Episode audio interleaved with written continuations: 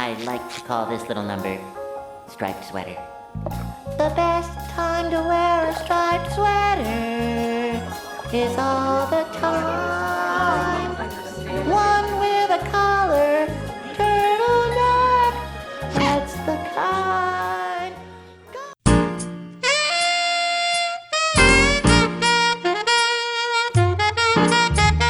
kind. This week on Young Nostalgia, we're ready to podcast.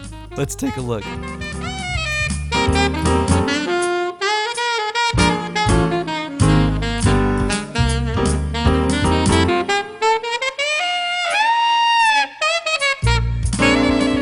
is yet another wonderful day in Young Nostalgia history. This is Then and Now, Volume 9. I'm Nolan. As always, Ben is beside me, and we are currently podcasting this week from the only two stalls in the local Taco Bell.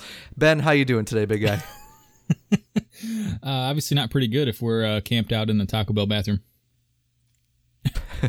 Well, we just had their new black bean crunch wrap, and it went right through us. Is this to tie into the toilet paper on the top or bottom? Yes, absolutely. Okay, all right. Let's introduce our guest. Okay, guest 2 weeks in a row. How crazy is that? We have another special guest. He's been on before. Ben's brother, Andy, is back on the show to talk about Then and Now, Volume 9. We're going to be talking all about SpongeBob. Apparently, Andy's brother has a hidden... knowledge base of the cartoon SpongeBob. So we love the cartoon, and we've brought him on to rack his brain about it. Andy, how you doing today, big guy? I'm doing pretty great. That's awesome. What interview material. This is great. So good to have you here. Okay, but starting off strong. Let's talk about this quick. So along with the over and under with toilet paper, right? So we got past that argument, but how about this? Do you guys just wad it up in a ball, or do you fold it up evenly and then wipe? Because some people wad it up and wipe, but then some people have to, You're a maniac if you just wad it up. Yes. That is exactly. If that is found out, you should be committed to an insane asylum. Yep. The only possible solution. I'm glad we're all on the same page with that. Because the way you started off with that, you weren't necessarily giving away your method, and so I was really kind of thinking that you were going to go towards the wad up route, and I was going to have to rethink this whole friendship. Well, I'm glad that we were able to figure that out. No, I am most definitely a fold over and then use. Do you guys have a perfect number or perfect amount that you wad, fold up and then use? 5 squares. 5 squares?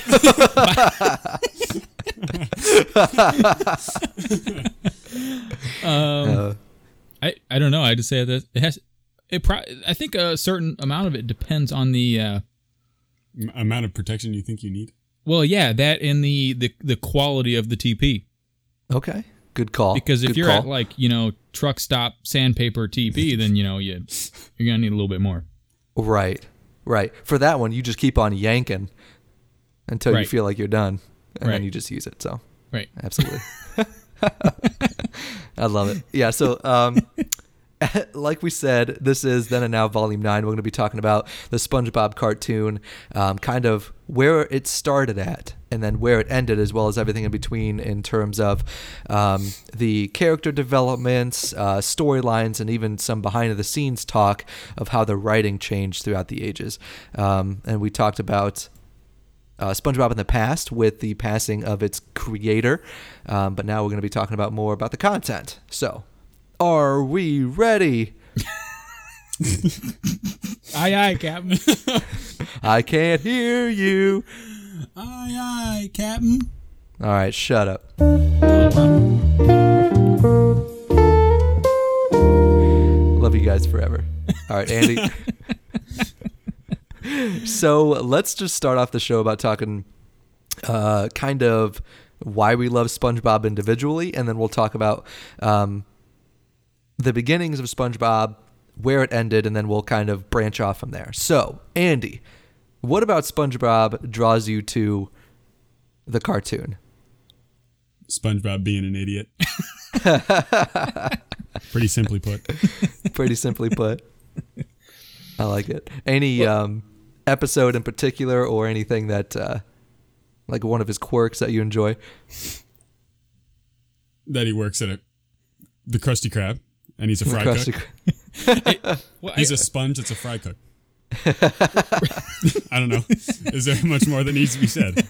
All right. Interview over. That's perfectly fine. Yeah, enough said. Mic drop. Yeah, right. Well, I don't know. Like, I guess we can kind of go around the horn here. I mean, it's, I think in my mind, a lot of the allure is just the mindless nature of the show in general. You know, you don't have to think about anything. It's just inherently funny. And that's, I think I can kind of allude to what we'll be talking about a little bit later as the show progressed. The show changed a little bit, but especially early on, that's definitely was one of the perks of the show, is that it was just, you know, mindless, goofy comedy that you could just watch it and not think about anything other than just laughing at how dumb SpongeBob and Patrick were and the hijinks that they got into. Right. Yeah, absolutely. And it just makes no sense. Like, they literally just make the stupidest things hilarious. And just the way that they, like, interacted with their environment was always funny. And things just outrageous predicaments they got themselves in. Right. And it's just like, you know, Andy was saying that, you know, it could be stuff that wouldn't necessarily be funny at all if it wasn't a sponge fry cook and an idiot starfish. Yeah, there are plenty of times in the show that, like, it doesn't. They're stupid everyday situations, but because it's a sponge and a starfish, it makes it dumb. Like, right. Oh, that's so funny. Okay, so Andy, man, take us back to the roots. Talk to us about why did this show kind of catch on? What was the style of the show, or what about the characters made it so unique? Well, especially in the beginning of the show, the main draw was really the activities that SpongeBob and Patrick got themselves into. It was about the imagination and creativity of the show. Okay. And that it kind of lost that, especially when what we're talking about later, when the main writer of the show left. But the original draw to it was the hijinks. Mm-hmm. Rather than what new cartoons play as the stupidity and stuff. Okay, I see what you're saying. So they were, like, okay with being dumb kind of thing. Yeah. Okay, all right. All right, so talk to us about, like, the dynamics of the characters. What kind of evens them all out? Like, let's start with SpongeBob and Patrick, right? So what do they bring to the show individually that made it work? That they were always a team. They were even throughout the entire series, as people in the background changed, that they were always a team together. They never really played against each other, but they I can't say specifically, but they each added to each other in a comedic way. The idea of a sponge and a starfish being together doing nonsensical things really was the main thing about the entire show, especially from the beginning. Yeah, I guess I really haven't thought about it ever that way before. I mean, I think there's only one or two episodes off the top of my head that I can remember that really pitted SpongeBob and Patrick against each other. And, you know, and even then it was over something so dumb and goofy that it was, you know, it's still funny. I guess the two that I can really think of is the Patrick thought SpongeBob ate his chocolate. Yeah. I'm gonna starve. Free Balloon Day. Yeah, National Free Balloon. Yeah. National Free Balloon Day. And the other one would be when SpongeBob wanted to. He basically turned into like a hippie and wanted to go live free among the jellyfish, and Patrick couldn't handle the loss of his best friend SpongeBob. Yeah. They very much worked dynamically together, and putting them against each other was an interesting thing for the show writers to do. And it wasn't very often that happened.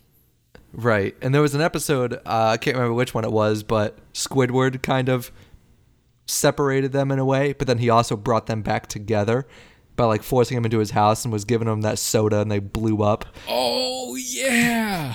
Wow. I do not remember the context of that at all.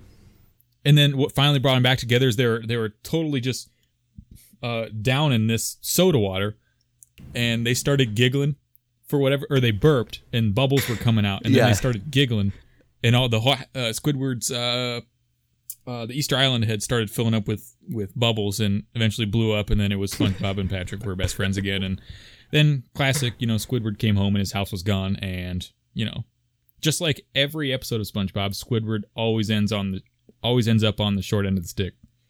Right. Boy, I like to think I know a lot about SpongeBob, but none of that is ringing a bell. I have no idea what episode is that. We stumped the official SpongeBob historian. What?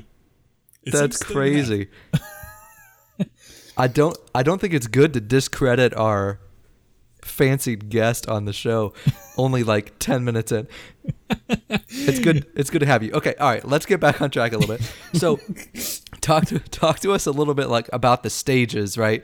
So how long, like what were the years that SpongeBob was being actively made, and then break it up with like, okay, so 1999 through 2000 something, this is kind of what the show tried to do, and then after that, How'd the show change? You guys keep on shaking your head, and I feel like I'm saying something dumb.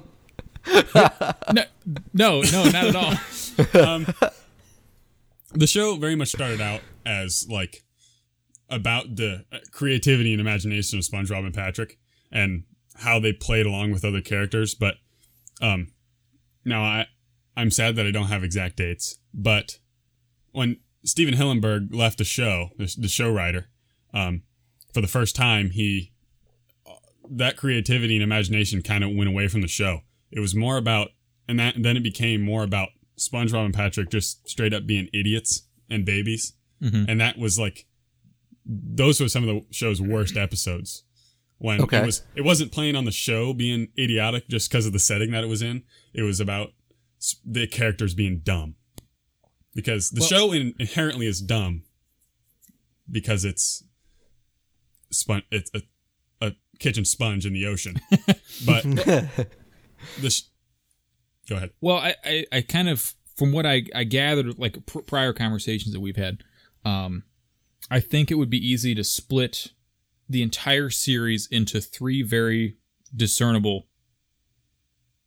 sections, mm-hmm. right? So there would be a post Stephen Hillenburg, or a pre Stephen Hillenburg while he left, and then after he came back. Is that correct? And then I think you know the early original Stephen Hillenburg. I think there's probably that was like the first three subset, seasons, if I would call a subset in there too. I wouldn't necessarily call it a generation of the show, but it's okay. It seems like there's also might be a smaller group in there where it was original animation, then the animation changed. So maybe you can go on that a little bit. Stephen Hillenburg very much wanted it to be a classic cartoon with, like I said, imagination and creativity. Mm-hmm. And the first season was all storyboarded, all hand-drawn. And they tried to move away from that in the next few. They storyboarded by hand main scenes, and then they did the rest digitally. Now, he didn't like that. When you said the first few, is that the first few seasons? The first few episodes? The first season was all hand-drawn. Oh, okay. Gotcha. Okay. Which kind of played into the show too, because not everything they did was exactly the same. It added character to the show. When everything got smooth and round and everything was coherent throughout the show, it kind of went downhill, and that was the time when he left. Okay. And so I guess that it wasn't necessarily just an abrupt he left, and it was and the show changed. It was kind of a slowly sliding downhill, and he decided to leave. He kind of didn't like the way the show was going, and he was still on the team when he left, but he just wasn't heading the show. He was a part of it for ideas, and basically that was it. And when the showrunner changed to Paul Tibbitt, things really went downhill as far as quality of content. Which is similar to the time when they started doing all digital animation, and the characters got cuter. rather than the original characters. Now I see. Now, I guess I have another question that you may or may not have the answer to in that regard. So Paul Tibbitt took over as the lead for the show. In that time period when SpongeBob really kind of... I'll say SpongeBob hit rock bottom. Oh, my God. That was terrible. Was that Paul Tibbitt's vision for the show, or was that he didn't necessarily know what he was doing, or a mixture of the two? I don't know that that was his vision for the show necessarily. He obviously knew what he was doing. He was in a position to get the job. So he knew something about character development in cartoons. But it was just kind of the direction that cartoons were heading at the time. That everything got cute and fun for young, wimpy kids, basically. Gotcha. I see. And so I am not a weenie. Well, and I don't think we were going to talk about it quite yet, but I guess we've gotten into it enough to where we should probably talk about what Andy means by the show changing when Stephen Hillenburg left, as far as things getting cute, the comedy changed a little bit. So do you maybe want to explain a little bit what you mean by that, as like what about the characters made it that way? Like what specifically changed? SpongeBob in the middle seasons of the era of the show running, SpongeBob started to become a child rather than an adult, like with adult things. He started to become a child, like crying a lot in shows, and the animation itself got round and bubbly rather than the original, like a little bit not perfect drawing that came with not all digital animation. So that it all kind of played into a cuteness factor that made him appeal to younger. It almost seemed like they were aiming the show towards a younger audience in general. Okay. Interesting. Because I know. Now, do you think that was like an external push based on what was going on, that if we didn't change this show, we're not going to make our ratings like we used to, kind of thing, where like either parents were kind of reading between the lines of some of the innuendos that SpongeBob did, and they were like, we gotta stop this kind of thing? Or like, what do you think made him change? Was it existential or internal? I think it was them attempting to appeal to a wider audience, to keep the audience they had with the trying to stay with stupid content, which is not what they should have done in my opinion, but they tried to widen it to a little bit younger children. Okay. Which, I don't know whether that would be... I would say that was internal, but I don't know.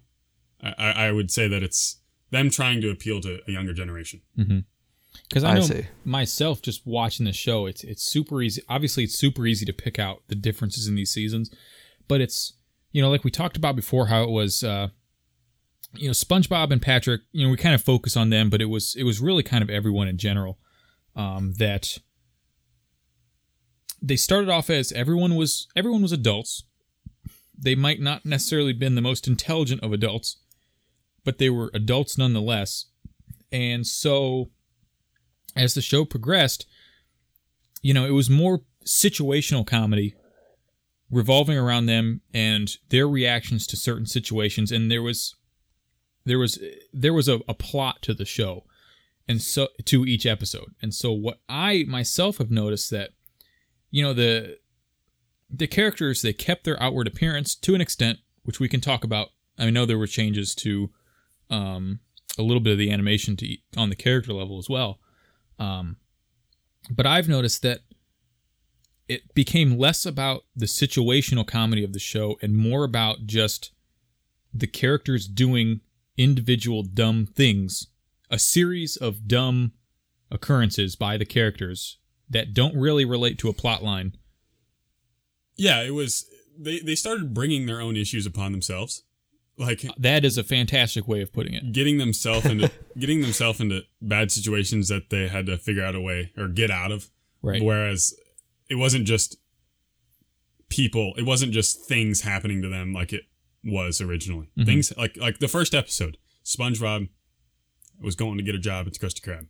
And it was his adventure on his way to go to a job interview. Yeah, but it changed later, especially at that low point when Stephen Hillenburg wasn't the showrunner. But mm-hmm. Okay. Do you have an example of an episode in particular that kind of exemplifies that in a way? You're asking a lot. No. Okay. Actually, yes, I do. There is quite a bit. I don't know the name of it, but it was the Glove World episode where they and Patrick went and they got into a fight somehow just because. Am I wrong on this? No, well, this is the episode that he kind of goes down to the dot to rock bottom, right? He goes. Yeah, is it the same one? I'm pretty sure. I was thinking of a different Glove World episode. Oh, enlighten me! I didn't know there was a different Glove World episode. Where maybe this is too new that you would know. They were there, and I think it was a Valentine's Day episode. Oh. And for some reason, SpongeBob got mad at Patrick or something. It escapes me now, but. They ended up like just making up at the end, but it was there was no outside forces driving them. If I recall, it was just SpongeBob and Patrick getting mad and then being happy, and then Sandy Cheeks was in there somewhere. But that it wasn't an outside force. She came in at the end, but it was right them getting into a trouble and then getting out of it. It was pretty cookie cutter cartoon. I see. Okay, so I can kind of draw parallels here where SpongeBob and Patrick. Started poking fun of Sandy about Texas, right? All of this stuff builds up, and then all that had to happen is that everyone's in the Krusty Krab by the end. And then everything's just fine. Nothing has ever changed after that episode. That kind of thing. Yes and no, I guess. I don't know. Like, I guess... I mean, I realized the question was directed towards Andy, but I think I'm a little stumped by that. I'm having trouble recalling. This is amazing. Well, I think that is good. And I think that's kind of what you were talking about, Andy. But the difference in those two scenarios are. Oh, all right. Continue. Are you gonna go? No, I say the difference in those two scenarios. Those two scenarios are. The one where SpongeBob and Patrick and basically all of Bikini Bottom is giving Sandy a hard time about Texas is that there is a huge level of outside forces impacting on the situation. Sandy, I would not consider to be a main character. I mean, she obviously has a different look and she's not just a fish, but right. She's outside enough of the normal character space, which I would say would be like SpongeBob, Patrick, Squidward, and Mr. Krabs. Would be the main four characters, SpongeBob and Patrick being the main two. But right. Sandy's out far enough that was, I would consider that to be an outside force acting on them. But Okay. But yes, similar in the way that you're saying that it's two people just having a conflict and making up, or a group of people having a conflict and making up. Mm-hmm. Right. But I guess, in that way it kind of brings about, like, so Sandy is like a squirrel, and she came from Texas, and she misses Texas and plans on... leaving and going back, and kind of that was the situation that started it all, because Patrick and SpongeBob were like, now what can we do to make Sandy stay? So maybe I was kind of looking at it in the wrong way. So I'm with you, because Sandy kind of brought up the conflict, and then SpongeBob and Patrick tried to work together, and then it ended up making her stay in the end. So I see. That was just my internal monologue. Okay, let's move on. Here we go. No, I was good. We were captivated. I was deep in thought. Yeah, we were deeply moved and speechless. Oh my God, you guys are ridiculous. I guess at this point, we kind of started talking about Sandy, and I wasn't really thinking about it at the beginning of the show, but I just thought of it now. Sandy Cheeks also made a huge development across the show as well. Because when she was brought in, like you were talking about, she wasn't really a main character, and she didn't have a whole lot going on other than being a squirrel, that southern country Texas vibe to her. Mm-hmm. And then later on, she turned into a relatively, I wouldn't say main character yet, but there was definitely shows that were mostly revolving around her. And she also had, I don't really know when this started, but there just all of a sudden sprang up this whole thing about how Sandy was a scientist. which kind of, I don't, she was smart from the beginning when she was brought in, but it was kind of a weird thing to spring that this squirrel with already one character trait being that she's a Texan is also a scientist. Like it was weird to do. And that is quite a big change that she made throughout the show. Like, and I don't know about you guys, but it just seems to me like it was extremely, extremely abrupt. Like, I don't think there was any sort of general lead up into it at all. I think it was just kind of all of a sudden. It's like one week. It was someone entered a staff meeting for the show and was like, "Hey guys, I got this great idea. Sandy is actually a scientist," and everyone's just like, "Cool, let's run with it." Right, and it kind of changed her whole dynamic, really, because then she was kind of like not doing the stupid stuff. She was above that stupid stuff now, which kind of set her away, because like we kind of talked about in the beginning was that they were not stupid. It was just the way they handled situations was weird, right? Right, and that kind of set Sandy apart when the main characters, SpongeBob and Patrick, got dumb and childish. Sandy was kind of in her own world, bringing balance to the show when she was in it, bringing balance of knowledge and adultness to the show. Right. And there was definitely an element of her actually having a little bit of snobbiness to her at times. Am I incorrect in saying that? Yeah, like the episode where SpongeBob wanted to come in, but he needed water, and she almost made fun of him for it. And when SpongeBob and Patrick both are sitting at the picnic table and they dry up and they're water. Yeah, pinky out. When in doubt, pinky out. Right. Well, okay. Sorry. Did you have something, Ben? No. Go ahead. Oh, I was just going to see if we wanted to kind of transition to the downfall of SpongeBob itself. I mean, obviously, the longer the show goes, it's obviously not going to be as popular as it first started out or when it was in its prime. So, like, what kind of was the ending turning point of characters, animation style, writing style that made it ultimately just stop?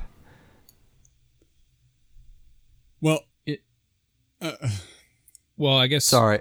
It's interesting that you mentioned that, because it shows your complete lack of knowledge about the show. Wow, you're about to get corrected. Dang. I'm more of a historian than up to date on my knowledge, because I don't know if the show is still going or not. Is it? Honestly, I don't know either, because every once in a while it seems like they'll roll out a couple of episodes. Yeah. Obviously not with Stephen Hillenburg, but he did come back. After he left, he came back to the show.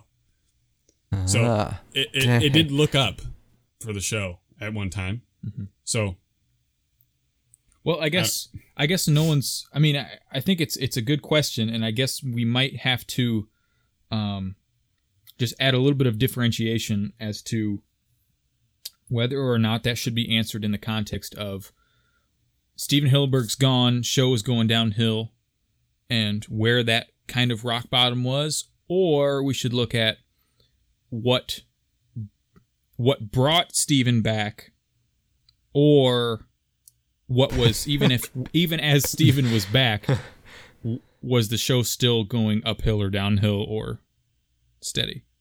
There we go. All right. That's perfect to round out everything. So We'll do what made Steve Hillenburg leave first, and then we'll do what brought him back. All right. Go. Go, monologue. I would say what made him leave is he just overall didn't like the direction the show was in. I think it had already started going downhill while he was... People were trying to put in their own ideas that he didn't like, and he just left. It was his first demotion in the show. Mm-hmm. And it was his choice to leave? Couldn't tell you.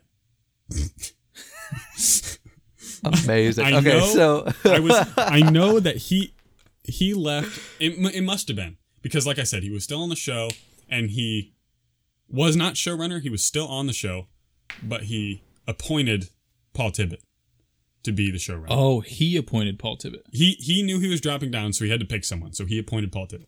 And that I mean, I would assume that would his decision to step down if he chose the next person. Yep. Okay. We have to use our our deductive skills. Yep. Can't think of the word, but I know what it means. All right. So I guess what was there a series of events or trend of the show that brought him back? I guess the question, we've already talked about that a little bit, I guess. So what was the circumstances that he came back?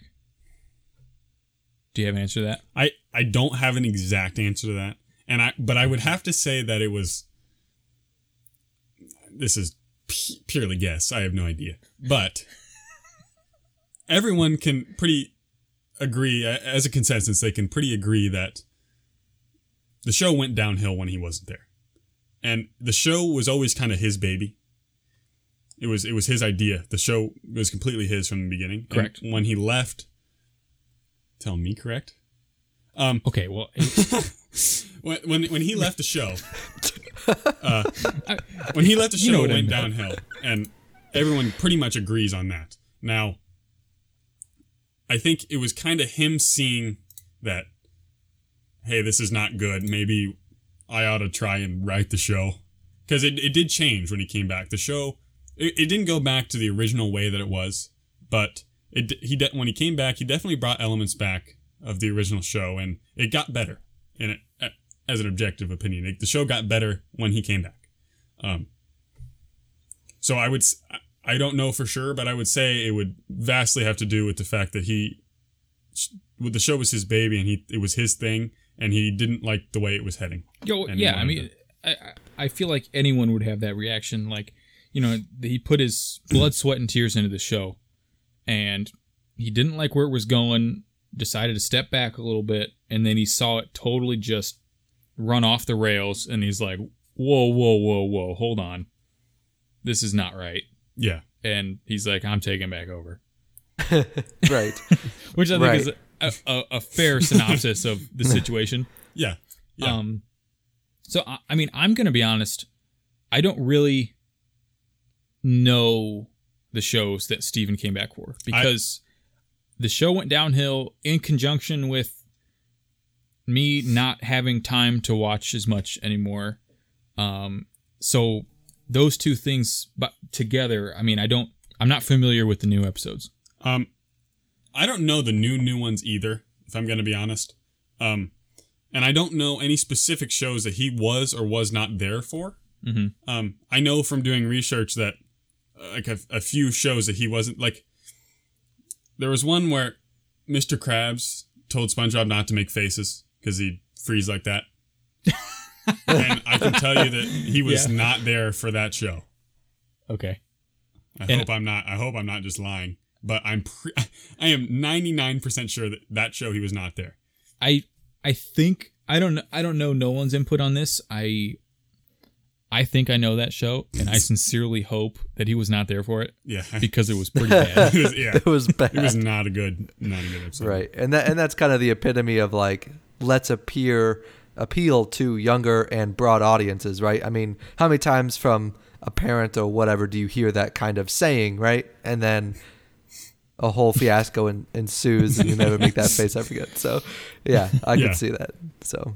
That's cool. Well, it looks like he came back in 2014, and then he was with the writing up until he passed away back in 2018. So, yep, just want to look that up. And SpongeBob is actually still going, just to correct myself, because I am complete lack of knowledge. I am absolutely wrong. But it's not like they're putting out seasons like they were, I don't think, because, I mean, I don't have cable. And so I don't see those advertisements and that sort of thing. But even when I do see stuff online or anything like that, it seems like, hey, check out Nickelodeon for a release of, like, a new SpongeBob episode. It's not like they release a new season. It's like there's every once in a while they'll kind of gather up the old crew and throw together an episode or two. You know what I mean? Right. Something to that effect. Yeah. I love it. Kind of rally the troops and kick out a one or two SpongeBob episodes, and then we'll worry about it like a year from now. Yeah. That's funny. I don't want to derail anything, but I happen to remember why he left the show. Well, left the show. So are you going to double back on everything that you said? I'm going to double back on everything I said. Yeah. And it does have to do with that. He didn't like the way the show was going. What I said wasn't wrong, but he didn't like the show was going because he originally envisioned it. He didn't want to go past the movie, the original SpongeBob movie. He thought the show was going to be over. Mm. He didn't want to go past that. He thought the show should end there, and that's why. Right. Yeah, so I remember talking about that. There you go. I was not aware of that because the SpongeBob movie was relatively early in the SpongeBob run. Yeah, wasn't it? Yes, It was. Yeah, it was like the 2003. Yeah, the original. The Sponge Out of Water was absolute garbage. It was pretty bad, yeah. And I assume Stephen Hillenburg was not involved with that. Boy, I hope so. At least not lead. Because I hate to look down upon him, but I would definitely look down upon him if he was a part of that. You guys, I love it. Okay, cool. I think that pretty ties a nice, pretty bow on an otherwise all over the place amazing interview with Mr. Andy. What do you think, big guy? Anything else? What were you talking to at this point? Anybody. I don't know. I think we kind of hit an extremely broad range of stuff. And you know, it was a little bit different because we rarely does an episode go by where we don't, you know, talk about SpongeBob in some fashion. Mm-hmm. Whether it's not mentioned or anything like that, but normally it's us just quoting our favorite episodes or something like, you know, something dumb like that, talking about some SpongeBob spoof, but you know, actually kind of talking about the, you know, how the show changed over the course of the series that, you know, we haven't really done before. Right. Absolutely. I love it. It's cool. Okay, just one last talking point. So they're actually planning on making another SpongeBob movie, the third one. They need to stop. It's slated to come out and it's slated to come out in May of 2020, and Hans Zimmer will compose the music. Hans Zimmer. That's the same guy that did like the Batman trilogy with Christian Bale, the guy that did Interstellar. The music he's going to be composing the music's going to be amazing. The music might be good, but it's going to be super intense. The movie's going to be terrible. Will it fit SpongeBob? Like, it seems like an odd swing in topics for this guy. You know? I highly doubt that there's going to be Batman music. Okay, well. In the SpongeBob movie. Tune in next year when we have Andy back on the show to talk about the review of the next SpongeBob movie. A movie review from Andy. I love it. That's perfect. All right, man. This is a great show. Andy, thank you so much for being with us. It means a lot. As always, you can find us online at Young Nostalgia on Anchor. You can find us on Apple Podcasts, Stitcher, Spotify, Google Play. Any way you get your podcast, hit us up. We'll be there. Hit that subscribe button. Scroll down. Hit that 5-star button. Take 30 seconds of your day and write a small review on why you like what we do. We'd love to hear from you. As always, you can give us an email at youngnostalgiapod@gmail.com for future episode topics, as well if you'd like to be a guest. We would love to have you on, just like Mr. Andy here sitting right beside Ben. I bet it's wonderful over there in a sweaty room together. As always, thank you guys so much for joining us. Ben, anything else, big guy? No, it is 1,000 degrees in this room, especially because we only got one mic too, so we're like both crammed in right next to this thing, like right. Our bodies are touching right now and it's horrible. They're basically making out over this mic. Just got awkward, a little bit awkward. Yeah. Oh my God, it's great. Cool. Another week gone, another wonderful nostalgia episode coming to you. Then and Now, volume 9. This was amazing. All right, big guy. Andy, thank you so much. It means a lot. You're the best. Can't wait to have you on again. As we always say here on Young Nostalgia, keep the bottles empty and the ashtrays full. We'll talk to you next week.